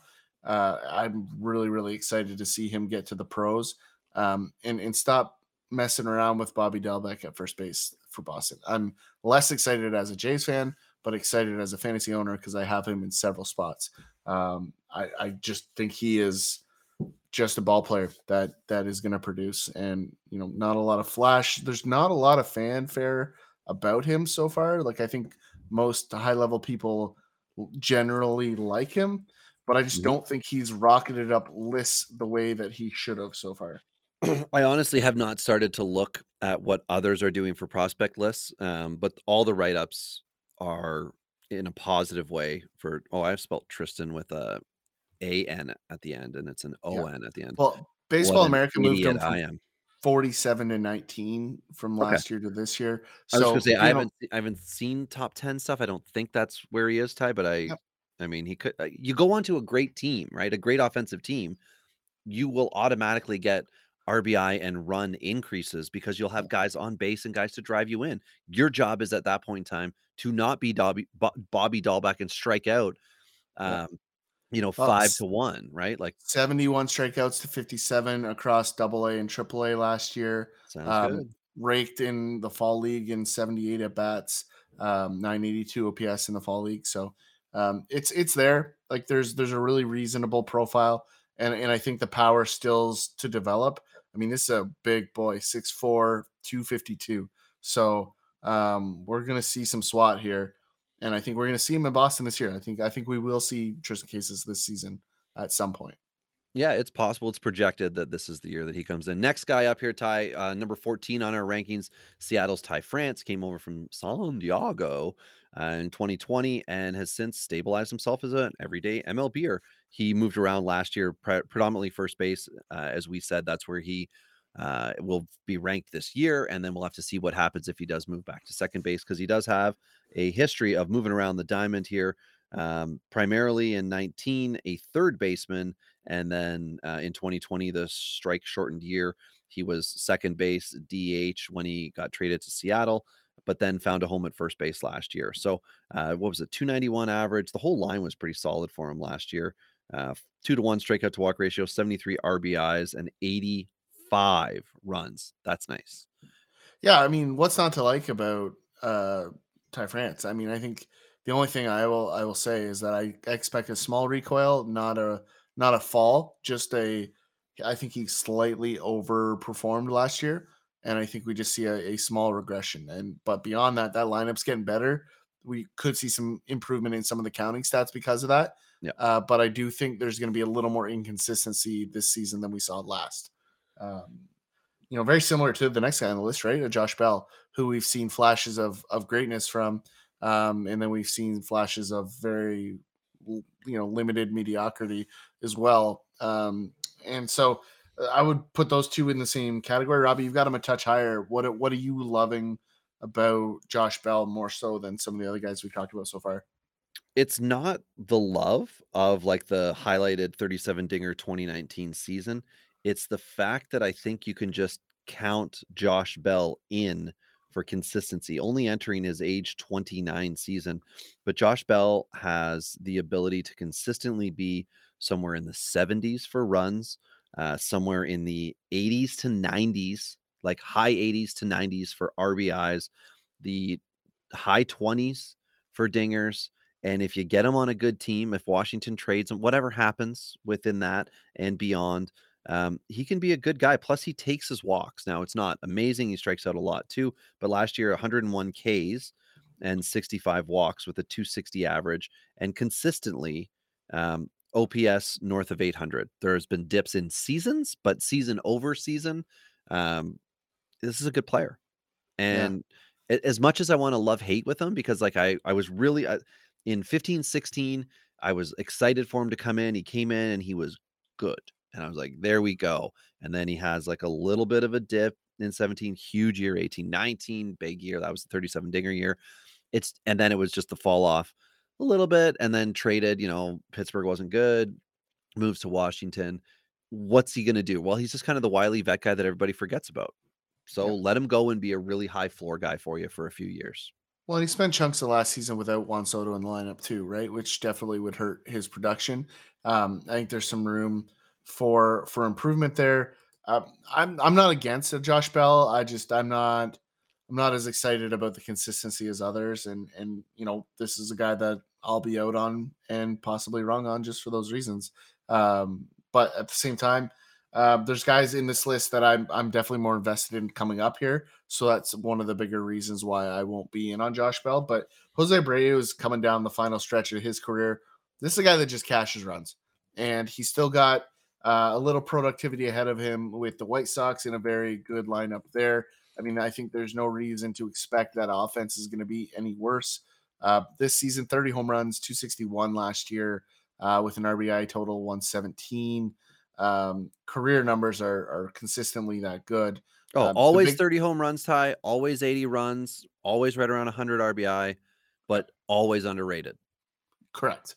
Yep, good way to say it. Um, two more seasons in Chicago uh, before he'll ha- exit free agency. I, I got to imagine as long as we see moderate expectations, we should see kind of an Edwin Encarnacion ending to this career where um, he bounces around a couple seasons on a couple other teams with productive before he's let out to the pasture. But um, I, am expecting three or four good seasons left um, or or reasonable seasons in that third and fourth year uh, for Abreu. So no reason to to exit just yet. Um, on this list, the next guy, I had so much trouble with this one. I'll be honest Yeah. with you, Robbie. I really struggled here, um, and that's Kyle Schwarber. I mean, the move to first base, in my opinion, skyrockets Kyle Schwarber value. Yeah. Um, and and so to me, I think it really depends where he ends up in free agency. Um, I don't think he's going to end up back in Boston. I know a lot of people want to see him there. I, I mean, I do think he fits the Brian Cashman mold in New York. I think that's a very strong Hmm. possibility um, of the way I, I don't. I think he's a more likely first baseman than Matt Olson um, in New York, and I think a lot of people see it the other way around. Um, and so I could see that as a very logical landing place for Kyle Schwarber. Um, and and you know what? He could catch there. so Oh, that's a former college catcher, right? So Good it's a, it's a fun, deep joke. Um, but yeah, I, I, there's lots of power here. No one's ever questioned Kyle Schwarber's power ever. Um, but one of the really interesting things that I've always been I found funny about Kyle Schwarber, like without pulling it up, and I don't know if you have in front of you, what do you think career OBP and OPS are for Kyle Schwarber career? I I do not know. I I well OBP, let's say 330. I think he's decent OBP guy. 343. Okay, I fuck, I didn't fudge, I That's a- should say. Yeah, I- that's a decent guess, but OPS Yeah. is where you're gonna be wrong. That's man, that's good. Uh so OPS, I'll just say 860. That's that's aggressive, but he gets so many That's dingers. aggressive. That's too aggressive. Yeah. Yeah, so it's okay. 836, right? You got to Yeah. remember he had he was on that really bad Cubs team for a little bit there. Well, you threw me Um, off because the OBP was higher than I thought. So I Well, then and then you just overkilled it. But yeah, I I should have mean, said and- 1100. Yeah, I mean, but but listen, but I'll read you through the last couple seasons, right? So 823 in Chicago, Mm-hmm. 871, um, 701 in that dumpster fire, but 928 Right. last season, right? So you know, lots like lots to like about the OBP as long as you're not getting lost in the batting average here. There's there's a player worth worth drafting, which again, not my profile, but I see those peripheral stats and it's hard for me to ignore. So he's he's higher than I'm comfortable with, but also the data says that he should be a guy that could be counted on.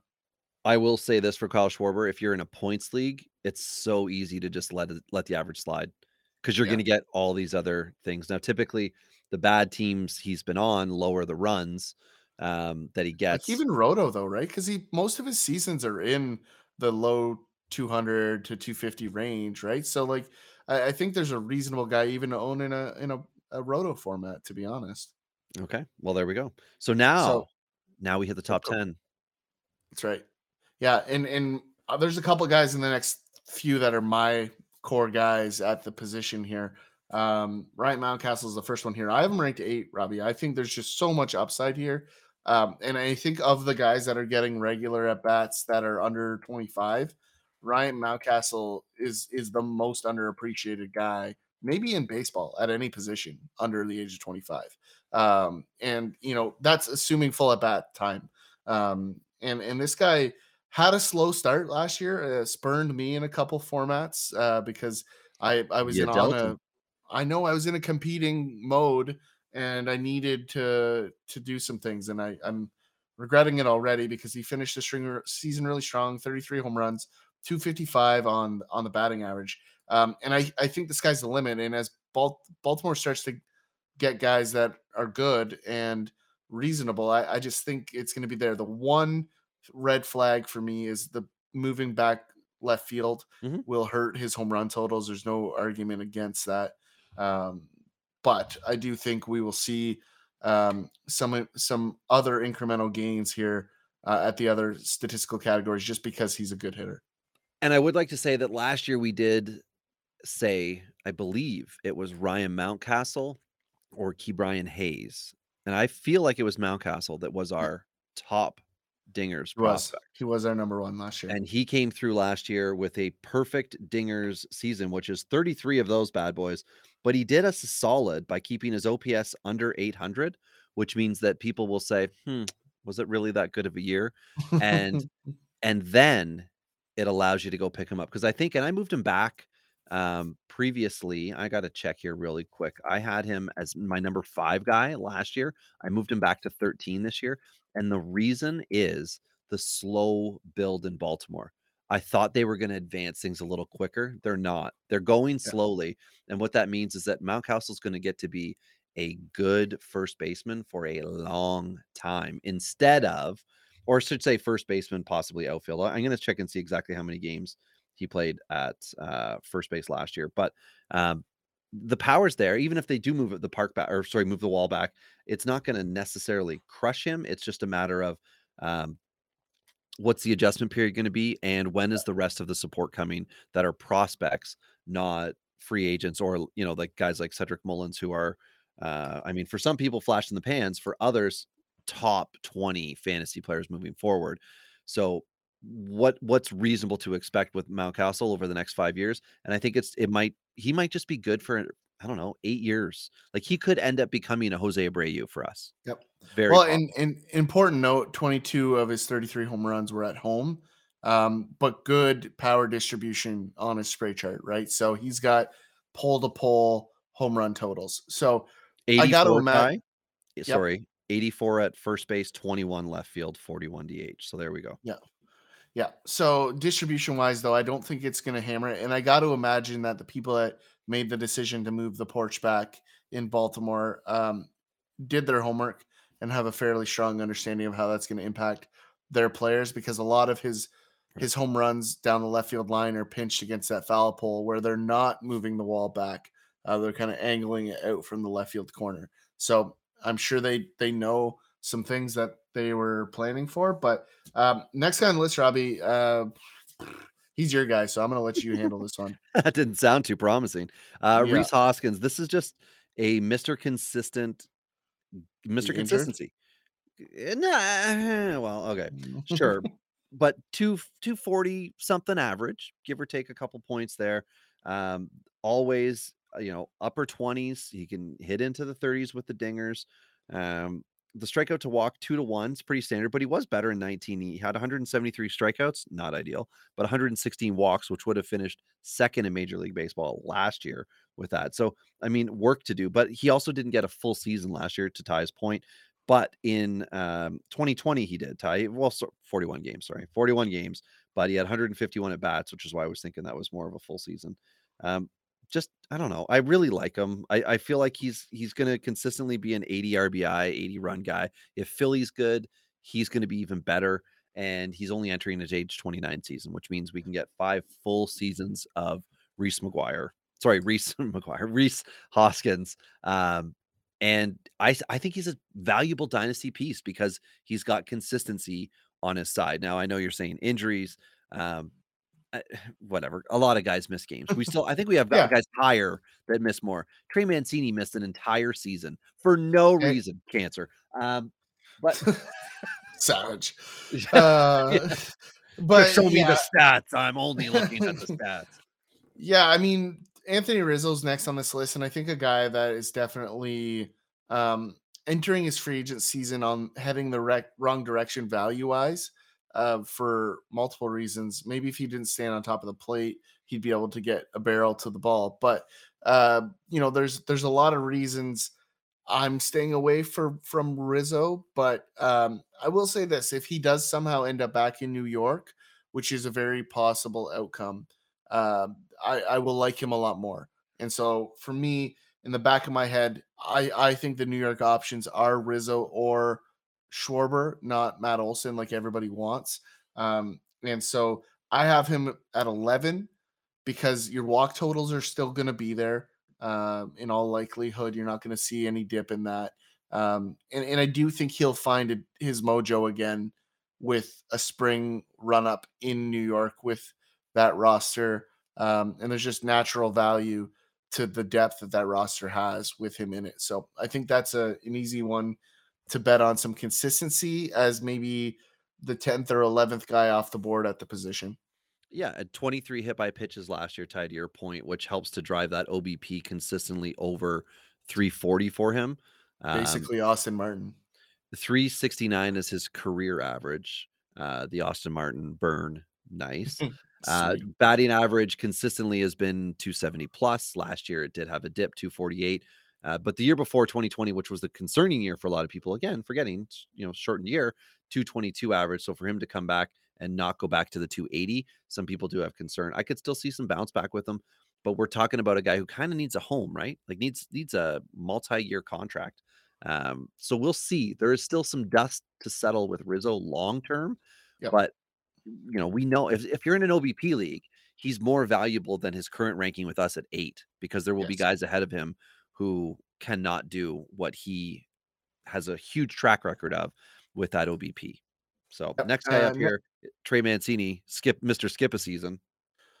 Hey, um, you know what? I I love to own me some Trey Mancini because this is a guy that just continues to produce year over year, and I have very few questions about what I'm getting out of a healthy Trey Mancini. Um, last four seasons, you know, with the obvious injury that that we talked about, 24 home runs, 24 home runs, 35, 21, batting average to go with it, 293, 242, 291, 255, career 271 uh, OPS 805. So there, there's a lot of value here, and in a guy that is in Baltimore um, is always underappreciated, and as a result, you can buy him cheaper. But you can see the productions there.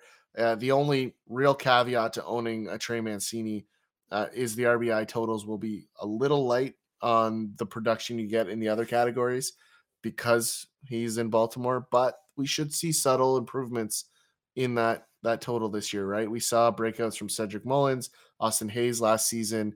We're going to see um, uh, Santander back this year as well. Like Baltimore is going to be significantly better. Jorge Uh, they- They still might give up 40 runs a game, but they should be significantly better offensively. Um, Somehow they got worse with pitching. yeah, I don't know how, but yeah, they, they well, no, really you're right though, Ty. Like I, I joking aside, obviously I'm just trying to make light of the Mancini situation um, with the injury. Happy he came over or got over it. Happy he was back last year.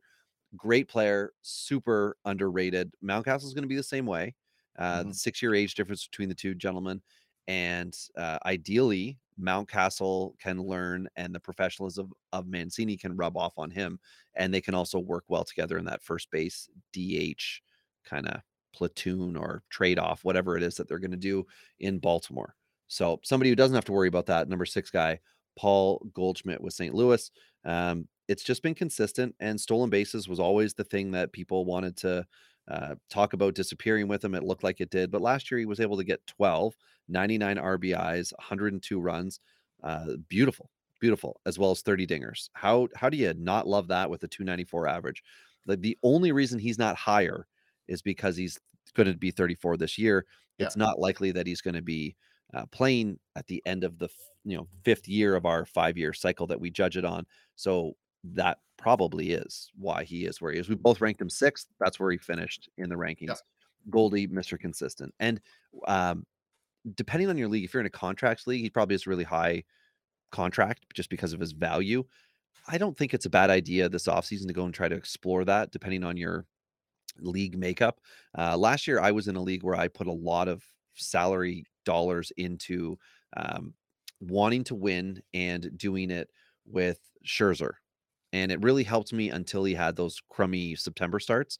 But it's one of those things where I wouldn't have been in that position if I didn't make the decision to put a lot of my um, salary into him. I would recommend the same thing with Goldschmidt. Like he's just going to get it done for you again this year. I don't see, you know, a 264 season coming from him with 60 runs and 65 or 75 RBIs. Like this is a high octane guy, and that lineup is good. Yep, I agree. Next on up here is Andrew Vaughn, um, who I think most people are going to be surprised we have him ranked above some of these guys. Robbie, um, I think both of us believe this is a buy, like a very very heavy buy right Huge now. second half last year was uh, very evident to us, right? Like he Uh, he's a well, pro ball I- player. I'm not. I'm not going to say huge second half. Um, the numbers aren't aren't great in the second half. Six thirteen OPS. What? Uh, Two ten. He he ran out of gas. Um, is what you did. What happened here? He had a great July, um, which I think is what people hung on to, and he faded. Um, so did his at bats down the stretch. So the reality here is it's exactly why I want him, um, because I see the ability. You see the ability, Robbie. Um, but I think somebody that owned Andrew Vaughn and is in a position either to take the next step or to win, might be extremely frustrated with how he finished last season in Chicago. Um, and and I'm I want to buy and take advantage of that mentality right now in a very big way. So um, I really think there's an opportunity here to to own Andrew Vaughn in in a lot of formats because there's going to be some frustrated Andrew Vaughn owners out there. Multi-position eligibility, and I will say he pre- was predominantly a left fielder last year with some right field exposure. We we put him in at first base, assuming that's where he's going. I know um uh oh, crumb who was it whoever else it was i said they had 40 oh it was france. No it wasn't france. Somebody else that we said we put him in here oh it was uh alex kirilloff because he had that um but vaughn the assumptions first base will be where he is. So that's where he is. If you want to argue with us he's an outfielder maybe we'll put him in the outfielder rankings too. But ty i i had my notes wrong on vaughn when i said big second half so i apologize. Um i i don't have the notes in for him as a big second half guy, but I think maybe it was that he had a single month that was. So you said July was- July was good. Yeah, July was good. Um, Okay. and and there's there's enough indicators here. I mean, it's a good hitter. Um, and, and flat through the zone, which is what I'm I'm most excited about. The pop is is never in question here. I I just think he got rushed to the pros, and and there's a big part of recoil that is going to occur there.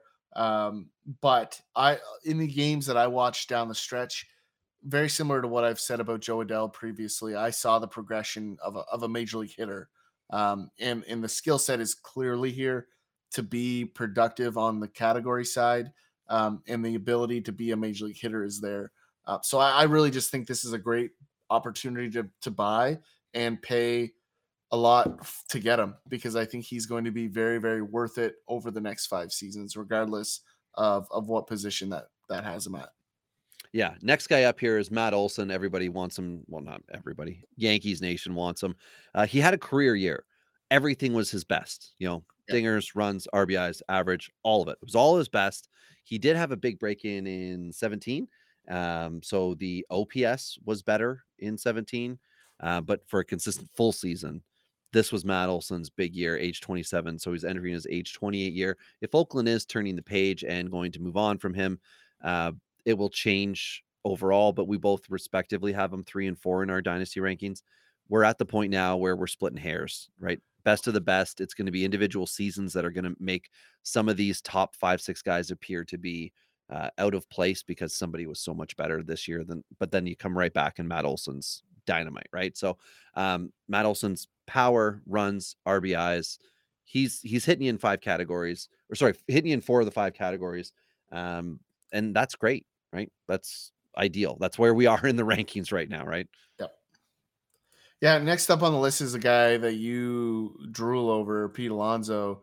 Um, where where are you at heading into this season? Is he a Hall of Famer already? Is he going to hit a million home runs? Where, Who cares about the Hall of Fame, season? man? Who cares about the Hall of Fame? um, so he's got 106 career RBIs, right? Um, love it. But he has a 37 home run season, and what is it called? It's called a down season for this guy. Uh, 94 RBIs was a down season. 81 runs was a down season. I love it.